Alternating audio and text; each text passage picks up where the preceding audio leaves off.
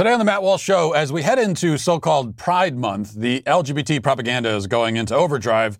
The children's show Blue's Clues kicks things off with an episode featuring a drag queen, a pride parade, and pansexuals. Also, five headlines including more sexual indoctrination of children, this time a graphic video about masturbation, which was shown to six year olds at a school in New York City.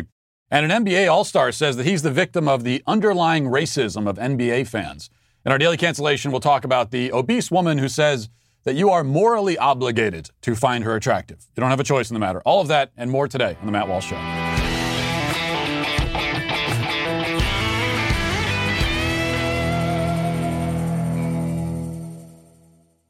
You know, it's important not to idealize the past. The world during my childhood certainly wasn't perfect. The media we consumed at the time wasn't perfect either. But one thing I do remember is that children's shows were, broadly speaking, shows for children. They had childish themes and ideas and plots. The moral at the end of every story was always something like sharing is good or learning is fun. And this all made a lot of sense.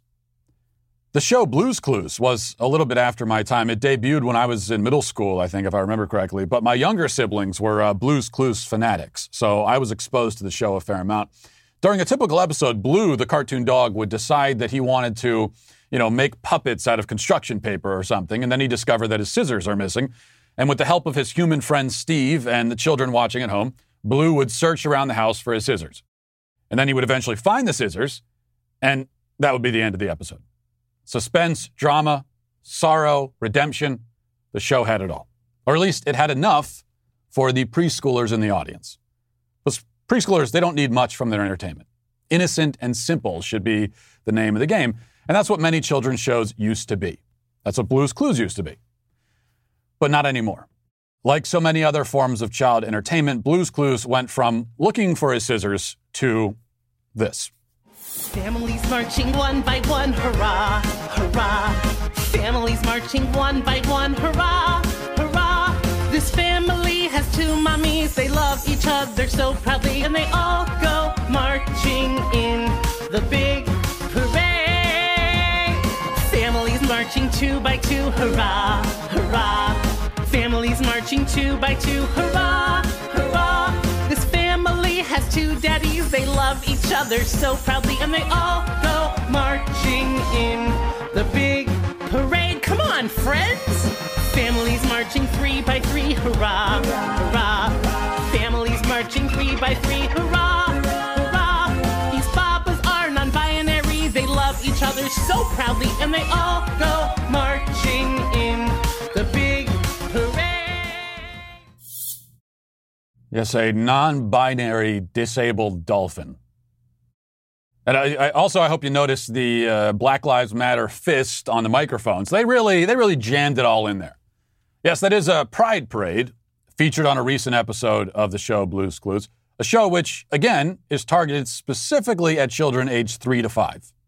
The person singing is a man named Andrew Levitt, who goes by Nina West when he's on stage as a drag queen.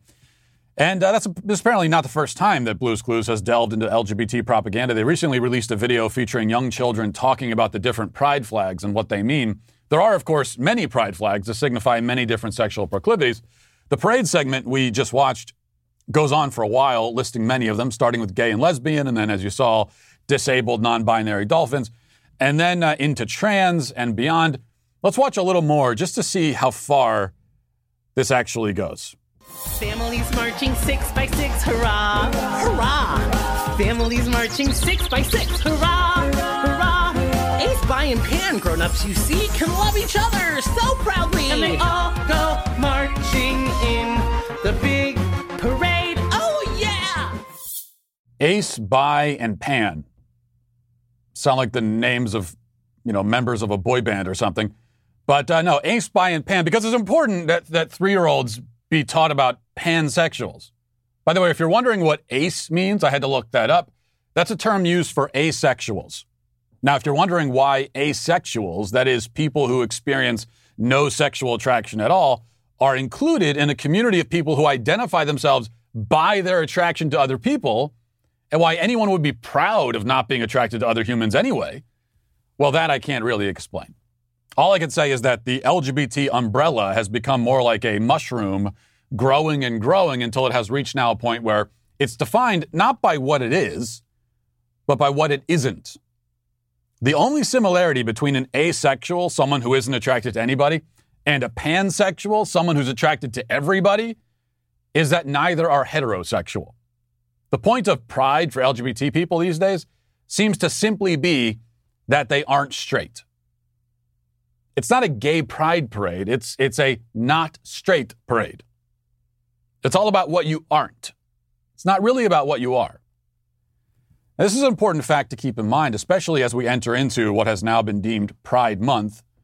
It used to be, you know, you had a, a one part of a day, the Pride Parade, and then it was Pride Day, and then it was a week, and now it's Pride Month. Many corporation institutions, corporations and institutions will go out of their way this month, even more than they do every other month, to push this agenda onto the public and especially onto kids. Kellogg's, for example, recently unveiled a Pride cereal developed in association with the gay activist group GLAAD. Um, the marketing campaign declares that boxes are for cereal, not people. And on the side of the box, there's a list of pronouns with a couple of blank spaces so that kids can fill in their own pronouns if they want. Ironically, they say boxes are for cereal, not people, and then invite children to literally put themselves into a box. Indeed, the LGBT movement is all about boxes. It's all about obsessively identifying and labeling people. The last thing they want is for children to be free and unencumbered, able to explore the world, figure themselves out. From a very young age, they say to the kids, Here are the labels. Now pick one for yourself and, assume an identity that coincides with it. Of course, they'll never be honest about any of this. The fact, the absolutely undeniable, indisputable fact, which is staring us right in the face, is that the cultural powers that be really desperately want your kid to be gay or trans or some variation thereof. And they are going to do what they can to make that happen. But they won't admit it. Instead, they'll tell you that all of this, pride parades and pansexuals in schools, in, in shows for three year olds, non binary pronouns on cereal boxes, etc. All of this is about inviting kids to be themselves, they'll say. It's about inviting uh, the three year olds who are already trans or gay or pansexual to simply come out and, and live their authentic truth. Now, if you're still buying that line, then you may be a hopeless case. I don't know what to tell you. I can't force oblivious people to use their brains if they've gotten so comfortable living without them.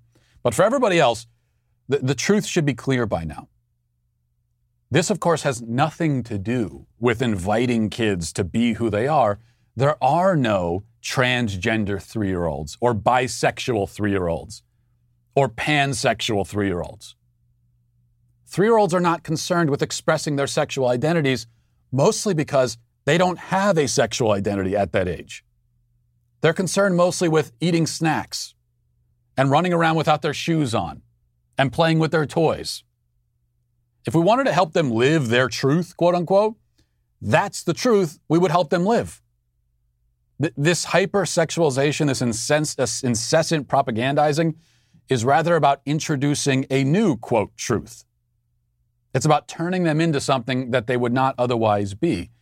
And as we already covered, the identity that our most powerful cultural institutions want a child to adopt is a negative identity.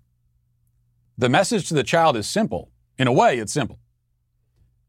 Be what you want to be, be who you want to be, but don't be straight. Don't be, quote, cisgender. Don't adopt any values or worldviews or ideas that your grandparents may have held. So be whoever you want to be, just not that.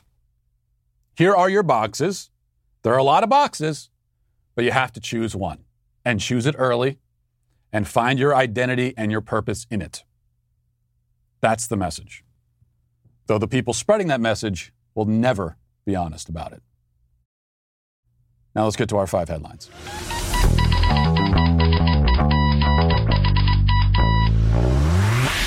Well, it should be clear from what we just talked about and from everything that you're seeing happening in the world generally that uh, the most powerful institutions in the culture are aligned against you and us as conservatives. And that's why it's so important to support companies who share similar morals as, uh, as you. There aren't a lot of them out there, but there are some, and it's really important to support them, like Charity Mobile. Um, Charity Mobile is the pro life phone company because 5% of your monthly plan price goes to the pro life, pro family charity of your choice. And uh, you're helping to build a culture of life in America while supporting a pro life phone company, so it's a win win. Part of that win win, though, is that you're also getting a great service. New activations and eligible accounts get a free cell phone with free activation and free shipping. There's no contracts, there's no termination fees, there's no risk with a 30 day guarantee. Um, you also get live customer service based right here in the USA. And uh, if you, you know, it's all about convenience as well. So you get free usage alerts, you get a free app to monitor your usage and pay your bill, and more.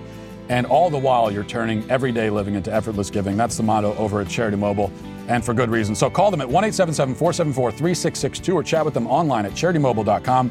New lower monthly plan prices and a new plan with a higher limit, a higher data limit.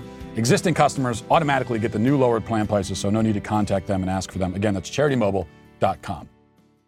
All right, you know, I, I, I get accused of being uh, antisocial, mostly because I am antisocial. But one of the reasons why I get this accusation is I'm not big into small talk. I'm not a big small talk. It's not that I don't like talk. I talk for a living. I just don't. I'm not into small. This idea that like anytime you're around someone, you have to fill that space with by making noise with your mouth. Doesn't matter what you're saying because that's what small talk is. And um, it annoys me to no end. And I experienced over the weekend maybe the worst example of this in my life. We were we were out uh, for Memorial Day. We were at a lake, and I was walking to the car to get something, and I noticed that my shoes were untied. So I stopped to tie my shoes, and there was this guy walking by, and we're the only ones in the in the area for a moment. And so he's one of these small talkers, and he feels like okay. He, in his mind, I guess he's thinking, I'm going to I'm going to I'm going to be passing by this other guy, and we're going to be in the same vicinity for five seconds, and so I have to say something to him. And so this guy, what he says as he's passing by, he says, Ah, tying your shoes, huh? He actually said that. And I look up, as I said, Yep, tying my shoes. And then he just kept walking. Why do people what why do people do that? Why why do you feel you obviously had nothing to say to me at all. That's perfectly fine. Just say nothing. Keep walking. Tying your shoes, huh? Is that supposed to spark a conversation? And then I feel like the antisocial one because I don't know how to respond to that. I'm not sure what I'm supposed to say. Is that supposed to be the beginning of a, of a, of a conversation? I don't know. You know, they say if you don't have anything nice to say, don't say anything at all. And I don't really agree with that because if I followed that rule, this show wouldn't exist. Um, but I think it's more like if you don't have anything to say, period, then don't say anything. I don't care if it's nice or not. Only speak when you have something to say and then we do away with small talk entirely. All right, um, that was just a, a, little break because we have to dive back in, number one here, back into the uh, sexualization of children, unfortunately. Um, this is number one from the Daily Wire. It says parents at New York City's elite private Dalton School have come out in force against videos dealing with the topic of masturbation that were shown to their first grade children. Okay, keep in mind, these are first grade children. We're talking about what are you, first grade, six or seven years old. Parents who send their children to the $55,000 a year school have bombarded the school with complaints about, uh, about Dalton Director of Health and Wellness Justine Ang Fonte's curriculum. According to the New York Post report, Fonte, or Font, I don't know how to pronounce the last name, showed six-year-olds a, uh, six-year-olds a cartoon during her sex ed class that featured small children discussing touching themselves, quote, because it feels good. Now, we actually have um, some of this video that. It, it, it, the thing is here, I don't even know. I feel uncomfortable playing this, assuming that my audience is adults. But this was played for six year olds. And I am going to play it because this is the kind of thing. And if you think this is only happening at ritzy, expensive private schools in New York, you got another thing coming. So this is the kind of thing kids are being exposed to we as adults should should know that this is what's going on. And so, in that spirit, I present to you uh, this video, which again was shown to six year olds at the school in New York. Here it is. Hey, how come my penis gets big sometimes and points up in the air? That's called an erection. Sometimes I touch my penis because it feels good. Sometimes, when I'm in my bath or when mom puts me to bed, I like to touch my vulva too. You have a clitoris there, Kayla, that probably feels good to touch the same way Keith's penis feels good when he touches it. But have you ever noticed that older kids and grown ups don't touch their private parts in public? Hmm, they don't? That's right, Keith. It's okay to touch yourself and see how different body parts feel, but it's best to only do it in private. Well, if private parts are so special, why do you cover them up? Because they are private, silly. That's right, Kayla, because they are private. Hey, Squeaks, pass it. Wait! Okay, I'm ready! Oh my God. Um, so, first of all, Justine Ang Fonte. Um, she is, uh, as far as I'm concerned, this woman is no better than a sex predator. I would say she is a sex predator by my by my uh, standards. And you know, in a in a normal, sane, healthy society, she would be in prison. Like you, you show that kid that video to kids, and you go to prison as a sex offender. And if if you think that that's too far or it seems a little extreme, then then you know what I always say with these sex ed things. And like I said, this is not. This is maybe a little bit further than most sex ed curricula will go, but it's not that much further. Um, but as I the the the, the uh, thought exercise that I'm always encouraging for these kinds of things is just um, imagine how it would sound if an adult stranger went up to uh, some six year old kid at a playground and said that. This is, a, this is a good rule of thumb if you're a teacher. Okay? If whatever you're saying to a kid, if you said that same exact thing outside of the classroom at a playground and it would get you arrested in that context, then don't say it in the classroom. You disgusting creep. There's nothing magical about the classroom where all of a sudden these things become appropriate. There's also nothing magical about your status as a teacher or a quote unquote educator, as you would call yourself. I don't call this education at all. This is grooming. That's why I put quotes around education. No, this is, this is not education. This is grooming. This is sexual grooming. But there's nothing magical about that status that gives you permission.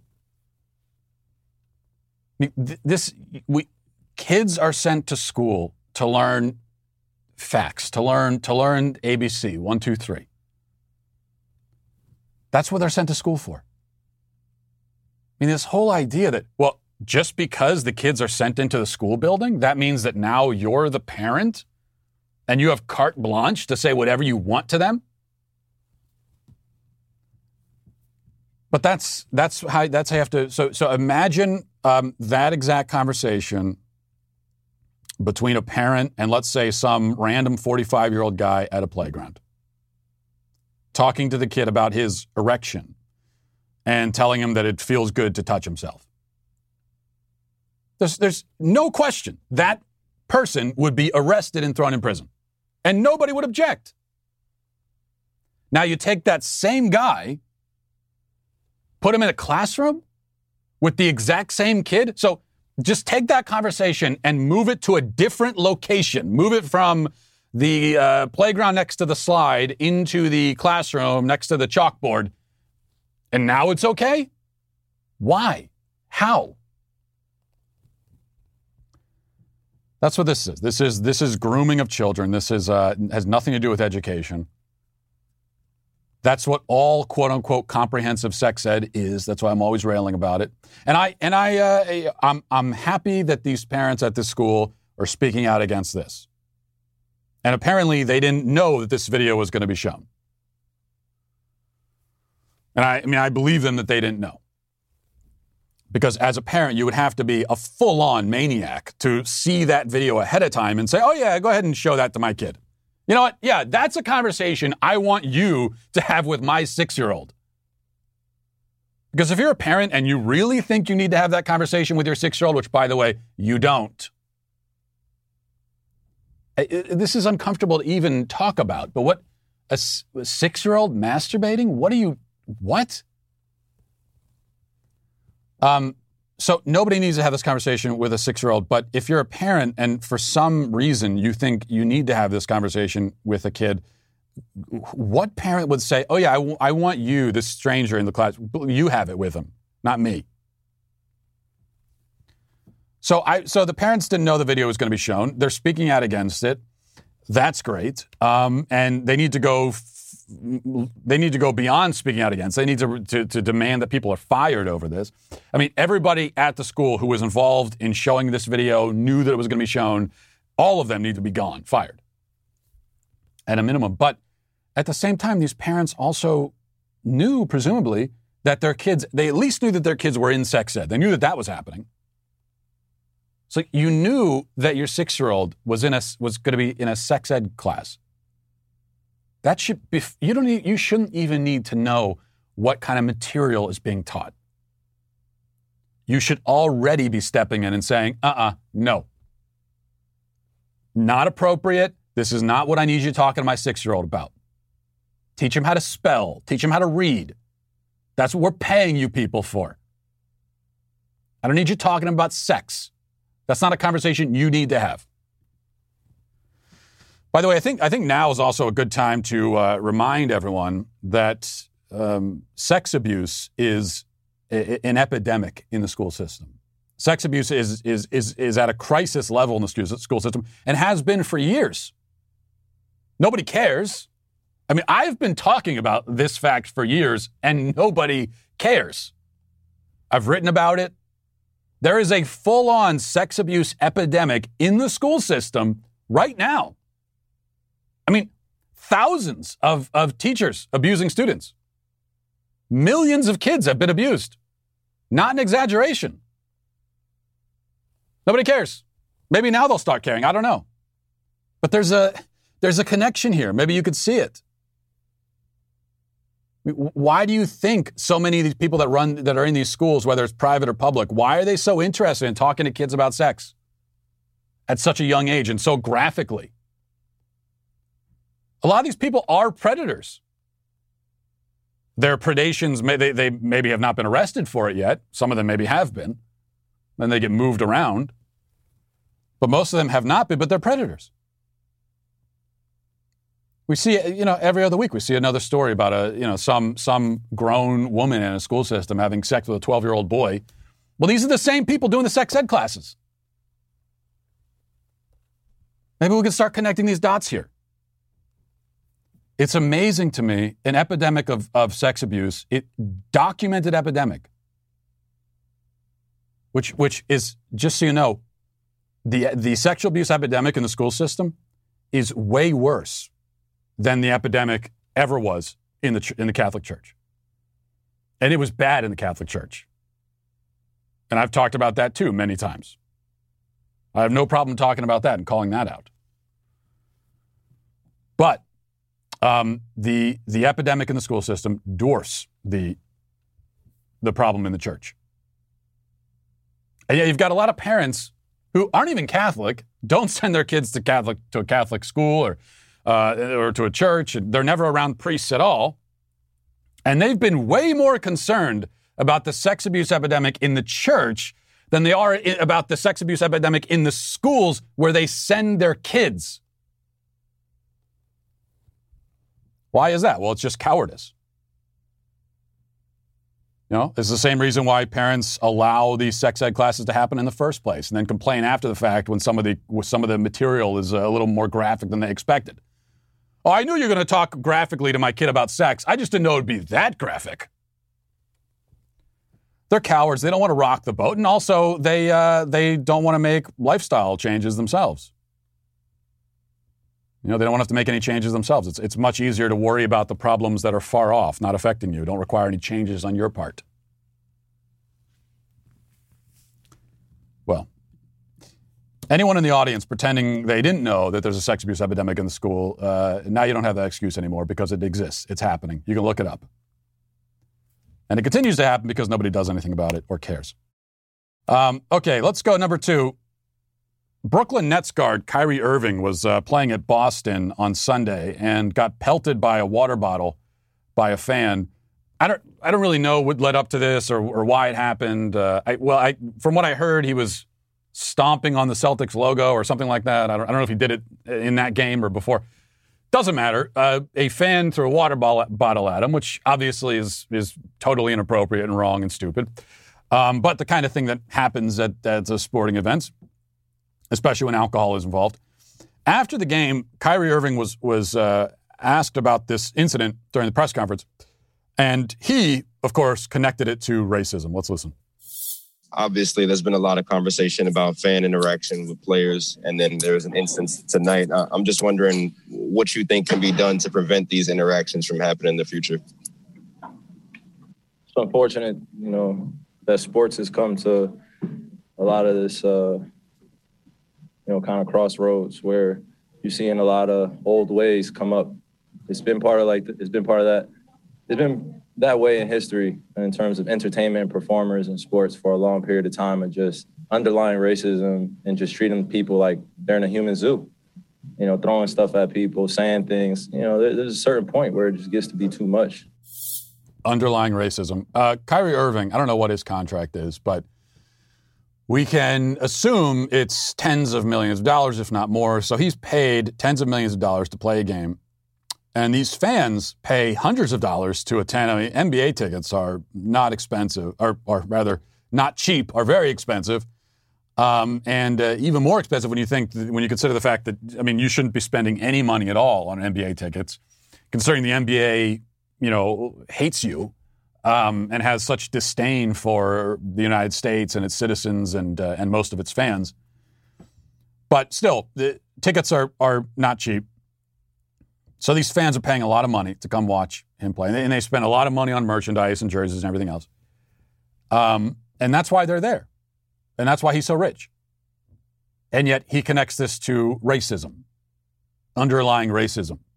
Uh, it's a it's a human zoo. They're just These people are just there so I can entertain them. Well, yes, Kyrie. Why else would they be there? What do you think? They're there just for moral support? They are there to be entertained.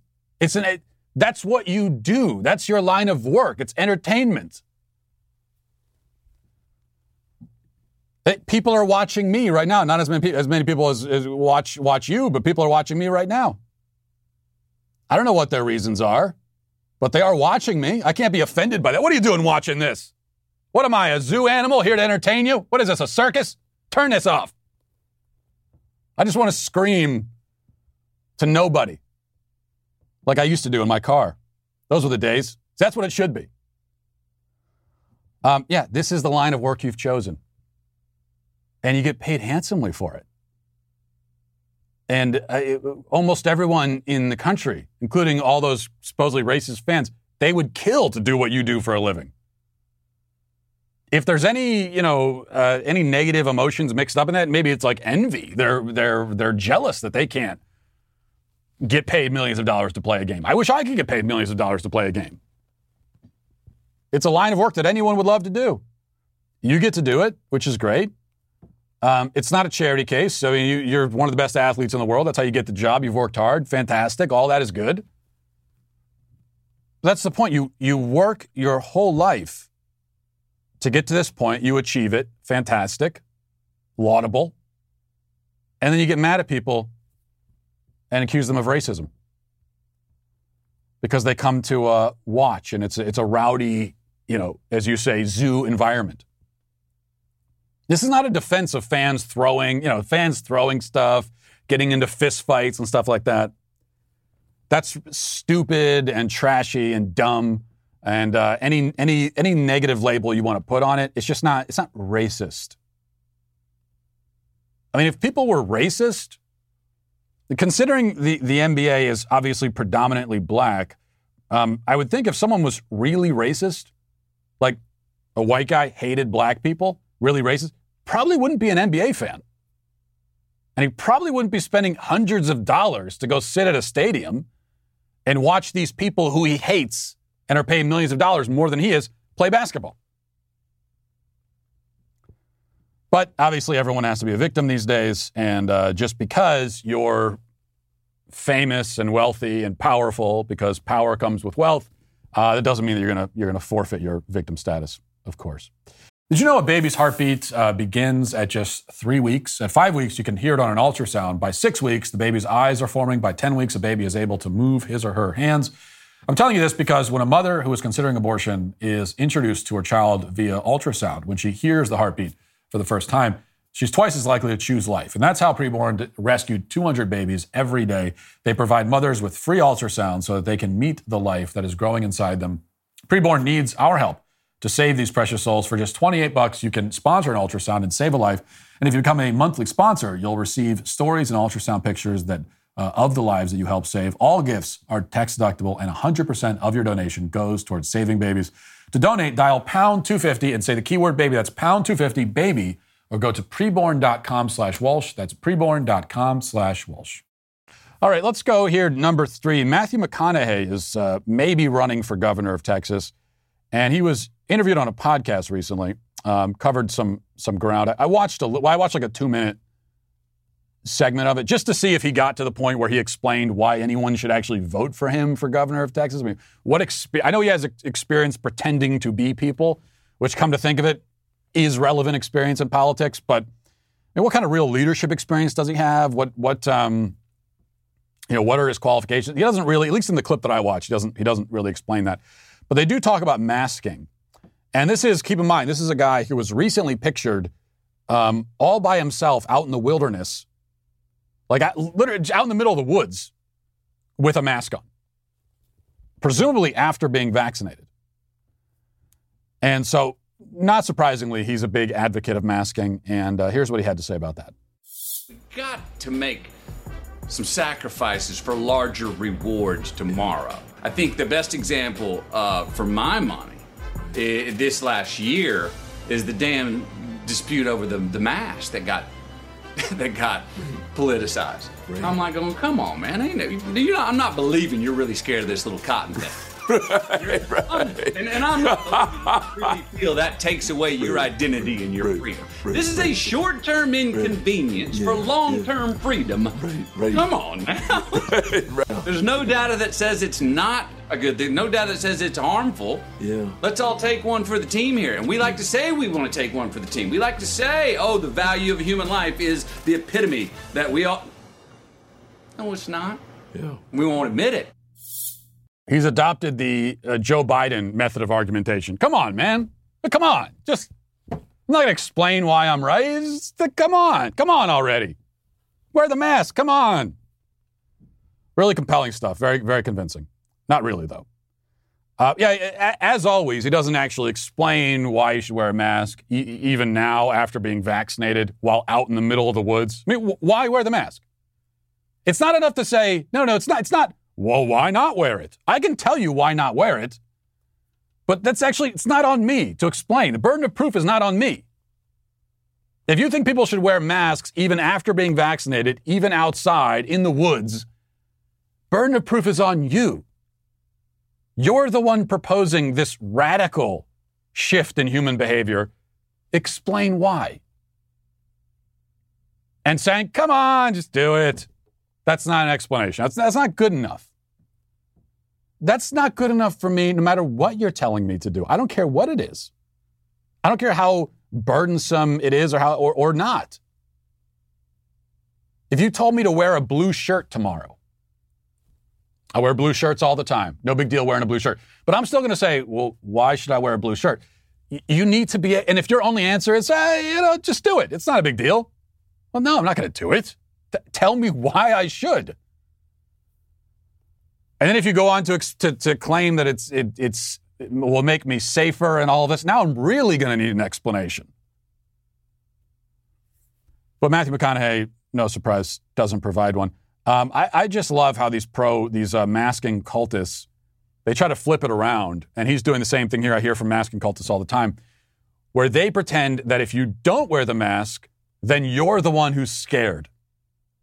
What are you so scared of a mask for? I'm, I'm not scared of a mask. You, I'm not scared. No, you don't understand. The reason I don't wear the mask now and have never really worn it is because I'm not scared. You're the scared one. Now, wearing a mask is when you're afraid of something.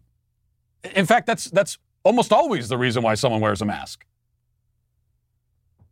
It's about, it's about uh, fear or caution or whatever on your end. No, not wearing the mask is about not being afraid. And so, I, those of us who don't wear the mask, our message has been not you should be afraid of this mask. It's been this you don't need to be afraid. Go, go live your life like you did before. Don't be afraid to breathe fresh air. Don't be afraid to be in the same vicinity as another human being. Nothing to be afraid of.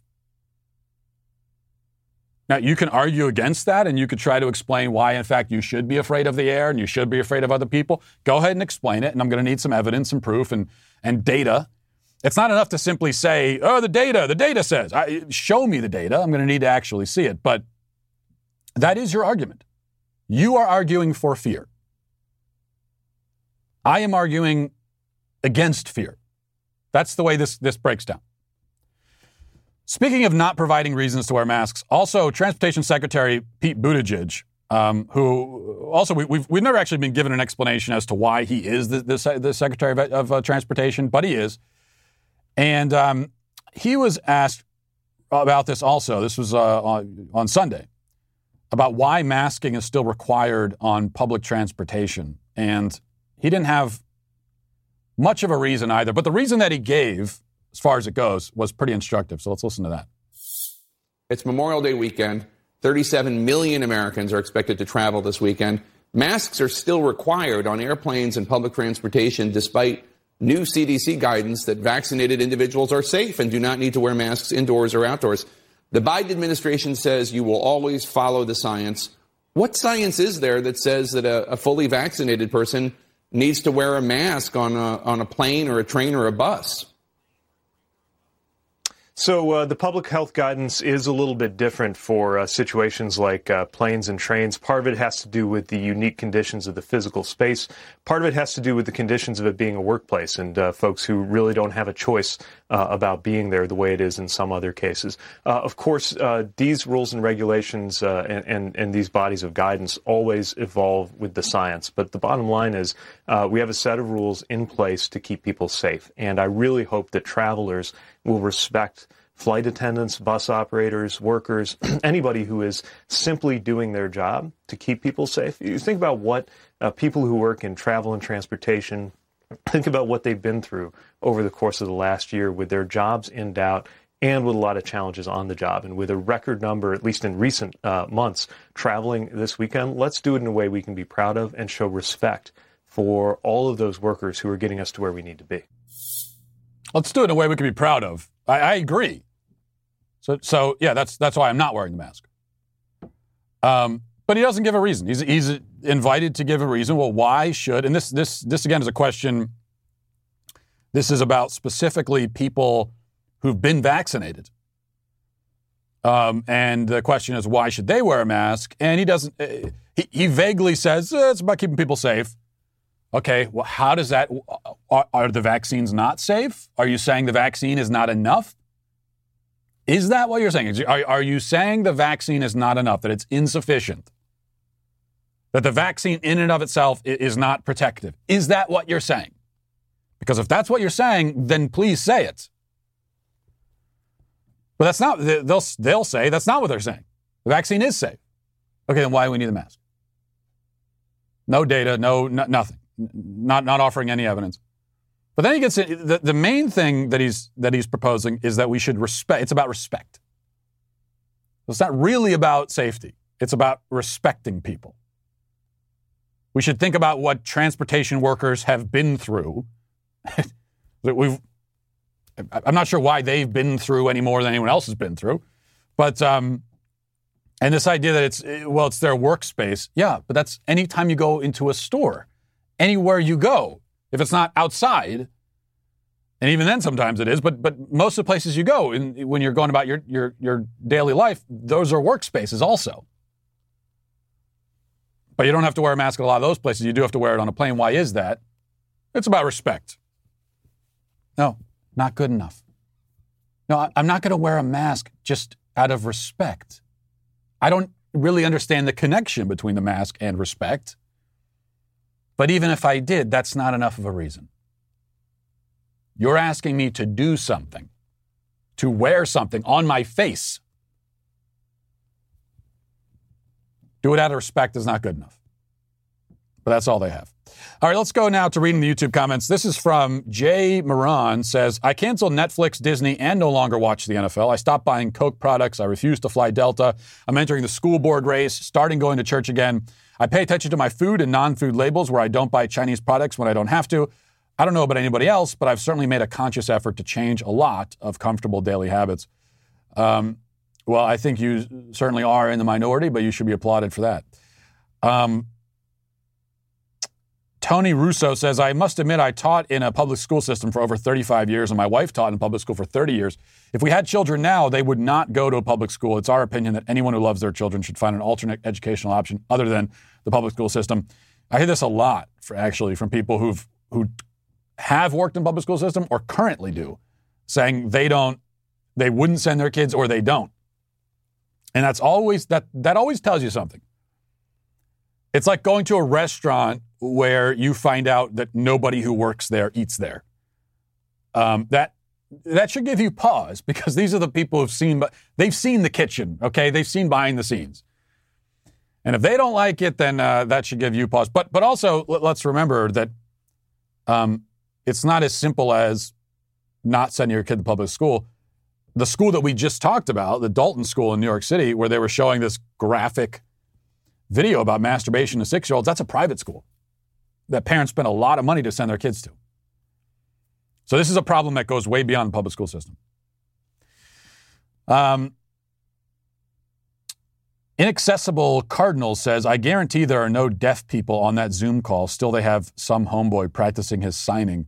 Yeah, I thought the same thing. We played on uh, on Friday. It was a Zoom call with a bunch of uh, teachers in, in Oregon, and one of them was talking about how if you're not anti-racist, then you should be fired and you're not welcome and all that. She was the one who identified as we and us.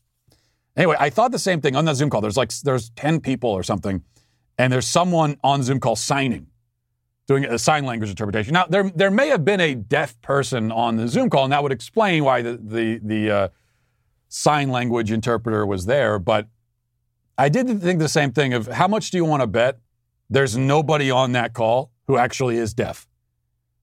And they have the sign language interpreter there anyway, as one big giant virtue signal. Uh, War fan says, I saw A Quiet Place Part 2 Thursday night. Didn't wear a mask at all, unlike most people there, but wanted to know what you thought of it. I thought it was one of the rare times a sequel was better than the first one. Um, yeah, I did. We, we went and saw A Quiet Place 2 on uh, Friday night. My wife and I, we had a, a date night. And uh, first of all, it was great. Um, I, I think it was the first time since all this started when when we've had just a normal night out. We went, and this is, I know it's not like this everywhere in the country, but this is how it is now in uh, in Nashville. We went downtown, we got something to eat, and it was packed downtown, no masks, uh, no no capacity limits. Everything was open, everything was maskless, and uh, it was it just felt normal for the first time. This is the first night that it felt normal, and then we went to. Um, to the movie. And even though it said on the tickets when we bought them ahead of time that you need to wear a mask, there was nobody wearing a mask in the theater. Uh, it was it was great. Uh, so that part was wonderful to feel to have that normalcy back. It shouldn't have taken this long, at all. Uh, we never should have given up our normalcy to the extent that we did, but to have it back now is nice anyway. As far as the movie, here's what I'll say about Quiet Place Two. Um, and you know that I hate most things, but uh, but so so this is this is maybe quite a statement. I thought it was good, and I thought it was one of the best. It was certainly the best horror sequel of all time, and I would say it's one of the best sequels ever made, which probably says more about the the general quality of sequels than it does about Quiet Place Two. Um, if there were a lot of really great sequels out there, then this might not make it its way into the uh, top ten, but but it does. I thought it was I thought it was good. My my one knock on it, I'm not going to give any spoilers, but um, it's it's it's not really a complete movie. It's more like part one of part three, because you know they're making a third one, and so this is like the first half of the final chapter, and so it doesn't have much of a of a uh, of a satisfying conclusion. But I thought it was it was effective. And it's hard to do that with, with horror movies, especially. I think that's why horror sequels are usually pretty bad. It's that once, especially a movie like Quiet Place, but really any horror movie, um, the fear comes from the unknown. And whoever the whatever the villain or the monster is, you haven't seen them much, and so there's that surprise element, and that's where a lot of the fear and the suspense and the tension comes from. But when you get to the second movie, you already know you've seen the monster a lot, you know about it, and so how do you keep that tension and that suspense up? And they find a way to do it in the movie that I thought was really effective. Finally, Ryan says, "Hey Matt, I went to a quiet place too with a group of about 30. None of us wore masks at any point, and the staff never said anything." You went to the movie with 30 people? Are you saying there were 30 in the theater or you went with 30 people to a movie? Why would you? What? Why? It's a movie. You could, I, have been to movies by myself. You could easily sit a movie by yourself. You don't even need anyone there with you. Because you're, you're not supposed to be talking, is the point. Do you know how much I would hate you if I was, if, if you went to the theater where my wife and I were? We're sitting down for a, a nice, quiet movie literally a quiet movie. And then we see a 30, a, a, group of 30 people come in together. That should be illegal. I'm glad there were no masks, but um, there, there do need to be size restrictions, not COVID related, on groups of people attending movies. And I think no, you don't need, really, the, the limit should be two. I don't, you really don't need anybody with you at the movie. But if you want to bring one person on a date, that's fine. If I'm running the theater, you're not allowed so 30 people roll up. I'm going to say, okay, two of you are allowed to come in. You pick your two, draw straws. I don't care. You're not all coming in. That should be the rule. But I'm glad you liked the movie. All right, now let's talk about X Chair. You know, I've been telling you about X Chair for a while now, and part of that the reason is that if you if you if you sit a lot like I do throughout the day, I probably do too much sitting. I think all of us sit more than we should. You can really tell the difference between a good chair and a bad chair. If you spend all day sitting in a in a poorly constructed chair, you're going to pay for it after the fact, and that's why you need X Chair. X Chair has has you uh, covered for your office chair needs. The secret is not only their patented dynamic variable lumbar support, which offers great lumbar support to your lower back, but also thanks to their new XHMT technology, you can get heat and massage therapy while you're sitting at your desk. You get it all in one package. Instead of your old uncomfortable office chair, throw that out in the in the trash where it belongs and now you can look forward to spending hours sitting in the ultimate therapeutic massager. The XHMT delivers heat and massage technology right to your core, helping increase blood flow, muscle recovery, and energy. All the perks that make working from home or the office a joy. If not a joy, at least tolerable. Let's set the bar a little bit lower. X Chair is on sale now for $100 off. Go to xchairwalsh.com now. That's the letter X, or call 1 844 4XChair. XChair has a 30 day guarantee of complete comfort, and you can finance your purchase for as little as 30 bucks a month. Go to xchairwalsh.com now and use code XWheels for free X Wheel blade casters. Again, that's xchairwalsh.com. And today, like every other day, is also a perfect day to pre order The Authoritarian Moment, Ben Shapiro's newest book that he wrote in order to help you shut down the authoritarian weirdos who are attempting to control everything we do, including the way we think and breathe and the way that our children think and breathe, as we've discussed. In it, he gives some background on how we got to this place and um, and how we can, you know, go where we could go from here and how we can get out of this uh, out of this situation. So if you want to preserve your individual rights and protect the ones you love from mob rule, then you've got to order the Authoritarian Mo- Moment, available now at Amazon, Barnes and Noble, or any other major bookseller. Now let's get to our daily cancellation. For our daily cancellation today, we take into consideration a recent viral video from a woman who insists that although she's morbidly obese, you must still find her physically attractive. You're not entitled to your own opinions or preferences. You must fall madly in love with her. This is not a suggestion, but rather a requirement, as she clearly explains. Listen. Hey, bestie! You're wrong. I think it's time for another adult pre K lesson. What do you think? All right, turn your listening ears on. Catch a bubble in your mouth. Good job. Okay, here's the thing having a preference is something like I'm looking for a partner who likes kayaking or wakes up early in the morning or loves pizza. But when your preferences exclude an entire group of marginalized people, that's problematic. Okay, that's not nice. That's not a preference. If you lump all fat people in one group together as though they are not very different individuals, That's fat phobic. Just like lumping all black people in one group and saying, I don't like black people is racist. And lumping all disabled people in one group and saying, I don't think people in wheelchairs are hot is ableist. Do you understand what I'm saying? No, I don't. Okay, so well, okay. So you are allowed to prefer a partner who likes kayaking, which thankfully I think lets us off the hook because something tells me she's not exactly an avid kayaker. But those loopholes aside, it seems that our friend here has stumbled on a rather unique pickup line. P- part of me wishes that I had thought of this when I was single. Like, ma'am, you are morally obligated to find me attractive. Now come and date me at once, lest you be guilty of problematic and exclusionary behavior. But something tells me I would have uh, uh, struck out as badly with that line as I'm sure she does. The only difference is that I would have been arrested for harassment and stalking on top of it. Now, uh, a few points to make here. First of all, this woman, and my 12 seconds of research tells me that her name is Lexi, has, uh, and the research was just looking at the bottom of the of the video there where it says her name, has a she has a she has a problem that goes beyond her weight. If Lexi finds that most people don't want to be around her, it probably is because of her god awful personality. I, for one, would rather take a bath in battery acid than be stuck in a room with her for any length of time. And that's got nothing to do with her appearance. It has everything to do with her demeanor, her attitude, tone of voice, and just way of being. This is something that, that anyone who struggles to find a partner should take into consideration before wondering whether you're being discriminated against based on your physical features. Please reflect on the possibility that you might be a nagging, miserable shrew. Now, it can be hard, even for the most attractive person, to find or at least maintain relationships if they have a repulsive personality. But if you're not a top notch physical specimen, and most of us aren't, and you also have the character and general disposition of the Wicked Witch of the West, then you, you really have put yourself in a hole with only yourself to blame for it.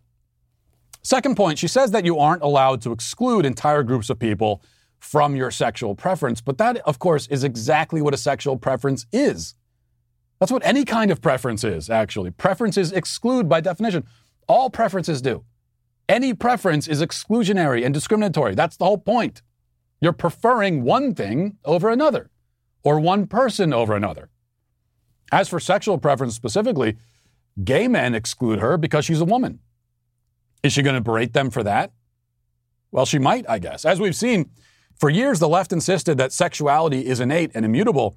It can't be changed and it's not the result of choice. But more recently, they've decided that their own arguments no longer hold. Your sexuality can become problematic if it excludes so called marginalized groups. A gay man who isn't attracted to a woman who identifies as a man is now a transphobe. A straight man who isn't attracted to a man who identifies as a woman is also a transphobe. Anybody who isn't attracted to an obese person is fat phobic. Anyone who isn't attracted to shrill, hectoring, condescending scolds like Lexi is whatever kind of phobic that applies to. Your sexuality is not your own business. It is not a private matter anymore, as the left had previously insisted. They will decide who you should be attracted to. And quite often, coincidentally enough, the person putting themselves in the position to make this choice for you will decide that you should be attracted to them personally. Funny how that works. You know, it's like, well, I, have run the numbers and I've done the calculations, and it turns out that in order to not be a bigot, you're supposed to be turned on by, uh, what does it say here? Oh, me. Sorry, I don't make the rules. Well, I guess I do, actually. Third point, briefly, referring back to the first. Um, this seems to be something that a lot of people do, even if they aren't on the left. When people have trouble forming and maintaining relationships, both sexual and platonic, they develop a victim complex, deciding that the problem in their personal and romantic lives is that everyone else is being mean to them. And this only exacerbates the problem because nobody wants to be around someone with a victim complex. Even people with victim complexes don't want to be around other people with victim complexes. In fact, people with victim complexes especially don't want to be around other people with victim complexes because then it becomes a zero sum game, a sort of victimhood competition. The self determined victim becomes all the more isolated as a result, and their victim mentality only hardens and spreads and metastasizes over time.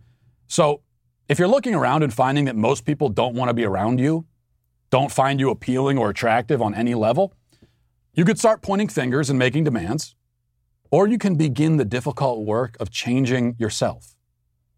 And this process should be one that includes both the exterior and the interior, both physical and spiritual. Although this is hard and painful and it requires the kind of honest self assessment that most people don't have the wherewithal to conduct, the good thing is that you actually have control over yourself. Yourself is a thing you can change by the grace of God. You can't really force anyone else to change. All you can do is scream at them as they back ever farther away until you're all alone, yelling into the void. It's up to you which strategy you choose. We know which one Lexi has chosen, and for that reason today, she is, of course, canceled. And we'll leave it there. Thanks for watching. Thanks for listening. Have a great day. Godspeed.